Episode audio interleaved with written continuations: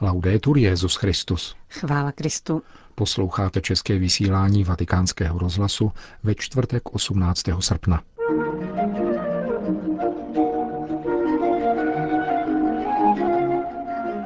Amoris Leticia bude středem naší pozornosti, říká nový prefekt včera zřízeného kuriálního úřadu pro lajky, rodinu a život, monsignor Kevin Farrell.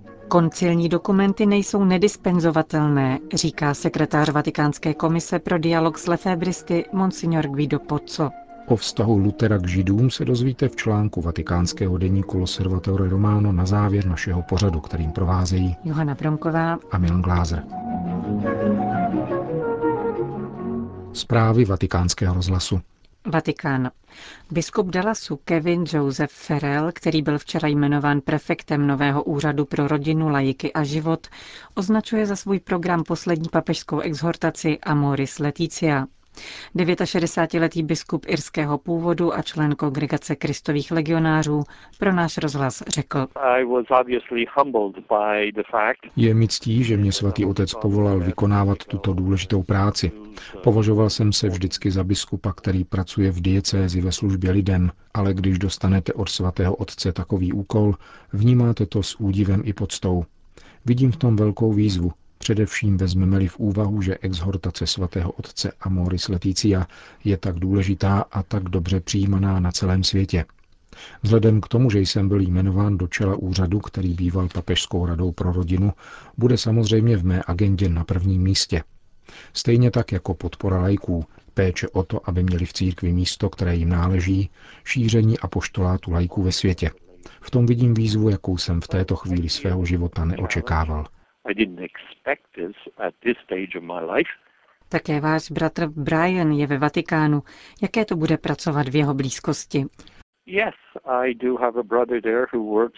Ano, mám bratra, který pracuje v Papežské radě pro jednotu křesťanů. Už se těším. Jsme oba kněží už velmi dlouho, ale nikdy jsme nepracovali ve stejném městě. Řekl vatikánskému rozhlasu Kevin Ferrell, prefekt nově zřízeného úřadu pro rodinu, lajiky a život. Mongolsko. Mladá katolická komunita v Mongolsku se připravuje na svěcení prvního místního kněze. 28. srpna bude v katedrále svatých Petra a Pavla v Ulán Bátaru vysvěcen Josef Enki Bátar. Jáhenské svěcení přijal v roce 2014 v jeho korejském Daejeongu, kde studoval. Na začátku letošního roku se vrátil do Mongolska a věnoval se pastorační práci v různých farnostech země, kde v současnosti působí 20 misionářů a 50 řeholních sester z 12 různých kongregací.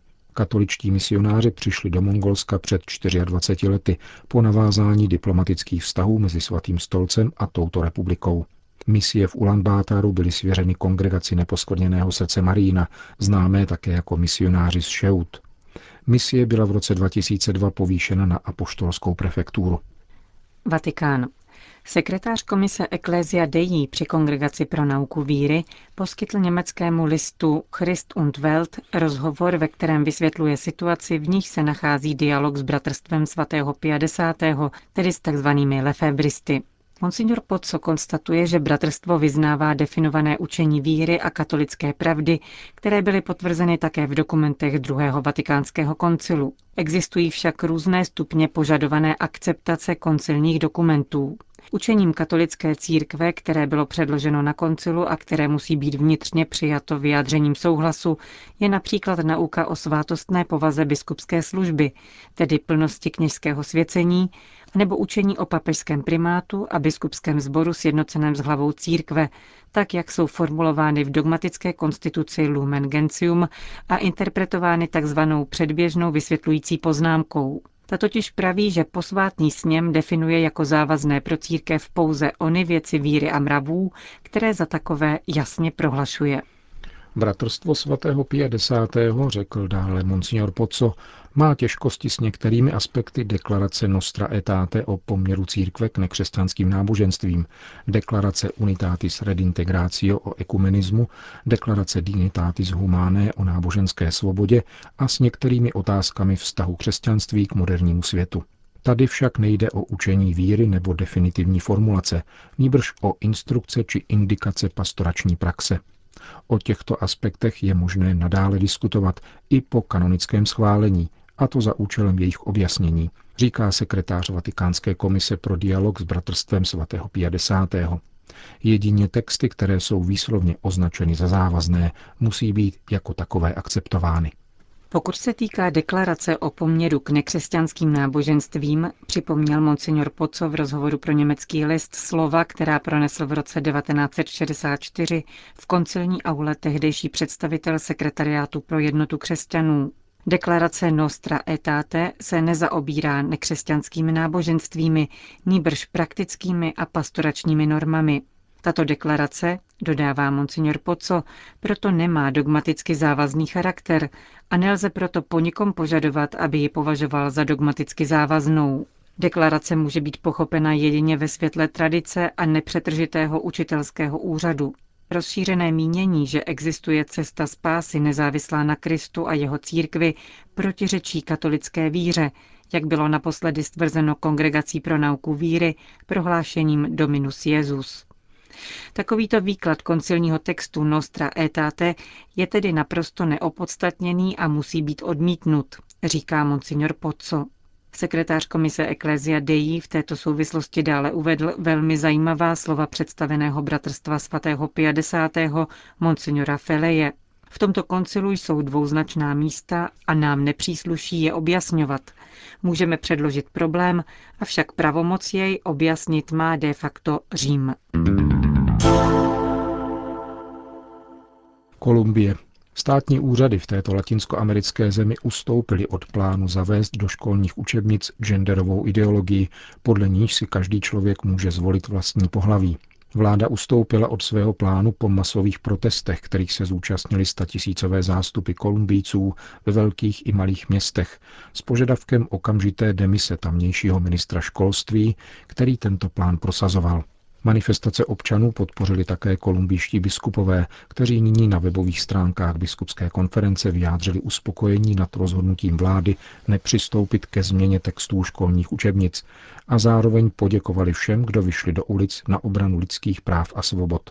Biskupové zdůraznili úctu ke každé lidské bytosti jako zásadní hodnotu lidského soužití bez ohledu na rasu, pohlaví, sexuální orientaci, národnost, rodinný původ, jazyk, náboženskou či politickou příslušnost a současně připomněli, že tato hodnota musí být hájena také ve školních učebnicích, při respektování autonomie výchovně vzdělávacích institucí i jejich vedení, učitelů, rodičů, studentů a celého školského sektoru. Konec zpráv.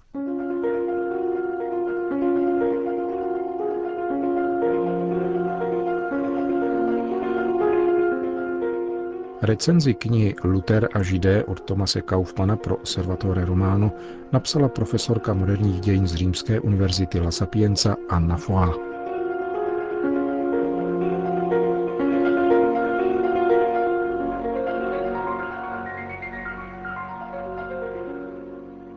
Když ředitel nacistického antisemického časopisu Der Strumer Julius Streicher uslyšel při norimberském procesu, že je odsouzen k smrti, Překvapivě se odvolal na spoluviníka a prohlásil, že na lavici obžalovaných by s ním měl sedět Martin Luther.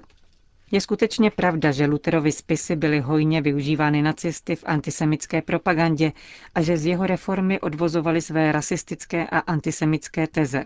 Je tomu však skutečně tak, že Luther byl Hitlerovým předchůdcem, který transformoval dávné vzorce nepřátelství vůči židům v antisemická schémata v pravém slova smyslu založená na krvi a ideji, že židé jsou ze své přirozenosti a nikoli pouze kvůli náboženskému přesvědčení jiní než křesťané?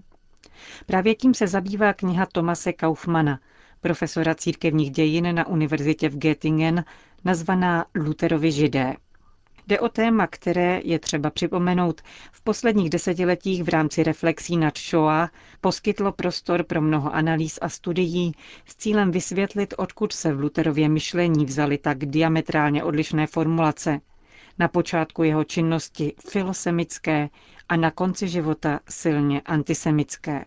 Kaufmann se ve své studii snaží najít společný kořen obou těchto odlišných Lutherových postojů ve vztahu židovské otázky k jeho teologii a jeho reformačnímu dílu. Jde o vnitřní problém křesťanství a zejména luteránské reformace, který nemá souvislost s konkrétními luterovými vztahy s židovskými obcemi v tehdejším Německu.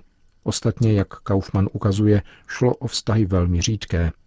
Na mnoha místech, kde se Luther zdržoval, žádní židé nežili a setkání Lutera se skutečnými židy lze spočítat na prstech jedné ruky. Židé se tu opět stávají, tak jako v katolicismu, figurkou v interní hře křesťanského světa, obráceným zrcadlem většiny. Navzdory tomu, jakkoliv nijak nezakořeněny v konkrétní zkušenosti z Židy v jeho okolí, se Luterovi postoje během 20 let radikálně změní, takže přejde od textu považovaného za jednoznačně filosemický, Ježíš Kristus se narodil jako Žid z roku 1523, k textům z roku 1543, především o Židech a jejich lžích, který obvinuje Židy z nejhorších ničemností od magie po rituální vraždy a požaduje jejich vyhoštění. Kde hledat červenou nit, která by ukázala spojitost dvou takto odlišných postojů? Táže se Kaufmann. Onou červenou nití je pro něho návrat k čistotě původní evangelní církve a čtení starého zákona křesťanskou optikou. Tak jako se katolická církev podle Lutera vzdálila původní čistotě, tak se také židé vzdálili posvátným textům a nechali se nakazit Talmudem. Jde o postoj, který má leco společného se středověkými útoky na Talmud, které v něm viděli novou herezi. S tím rozdílem, že zde se míří současně na židy i na katolickou církev. Nyní však, když Luterova reforma se svým návratem k původní čistotě textů zahájila radikální proměnu církve, už nic nebrání tomu, aby židé křesťanství přijali. Zde má původ očekávání, že židé nyní hromadně konvertují na Luterem transformované náboženství a přijmou toto obnovené křesťanství za své. Namísto očekávaných masových přestupů se obrátil pod Luterovým vlivem pouze jediný žid, rabín Jakob Giffer, pokřtěný jako Bernard. Je to tedy zklamání, co stojí za změnou Luterova postoje k židům, nebo lépe řečeno idea, že pokud židé nekonvertují ani na Luterem reformované křesťanství, je tomu tak proto, že jejich obrácení není možné? Ve vývoji Luterových názorů je zřejmý přechod od očekávání konverzí k naprosté nedůvěře v možnost obrácení, který ústí v představování obrazu žida zpočátku jako nevěřícího, ale nikoli radikálně odlišného od křesťana, a posléze jako tvora dňáblem svedeného a podobného přízrakům lidového antiudaismu, včetně nezbytné hotovosti k travičství či rituálním vraždám. Je to obraz, který, alespoň v pozdním díle, příkře kontrastuje s představou Lutera jako zastánce tolerance a svobody myšlení, jaká se etablovala v Německu v období pietismu a osvícenství. Pro Kaufmana je Lutherův antisemitismus v podstatě nejen temnou stránkou jeho povahy, ale integrální komponentou jeho osoby a jeho teologie. Jediným způsobem, jak chápat jeho smysl a jak vytrhnout jeho postavu z reinterpretace, jakou učinil nacismus, říká Kaufmann, je zasadit ho do dobového kontextu a číst jeho invektivy s vědomím tehdejších lidových představ i negativního nastavení humanistů a mužů kultury. Zkrátka v kontextu nenávisti. Možná je tu však ještě další faktor, který by měl být brán v potaz, totiž role, jakou v těchto staletích hrála politika konverzí.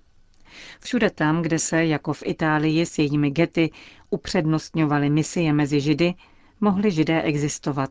Všude tam, kde jako ve Španělsku v roce 1492 nebo v luteránském Německu byly misie vůči židům označeny za nemožné, na místo proselitismu nastupovalo vyhánění a násilí.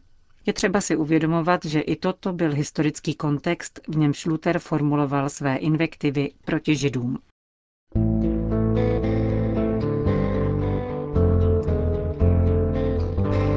Říká profesorka moderních dějin z Římské univerzity La Sapienza Anna Foa v článku pro vatikánský deník Osservatore Romano.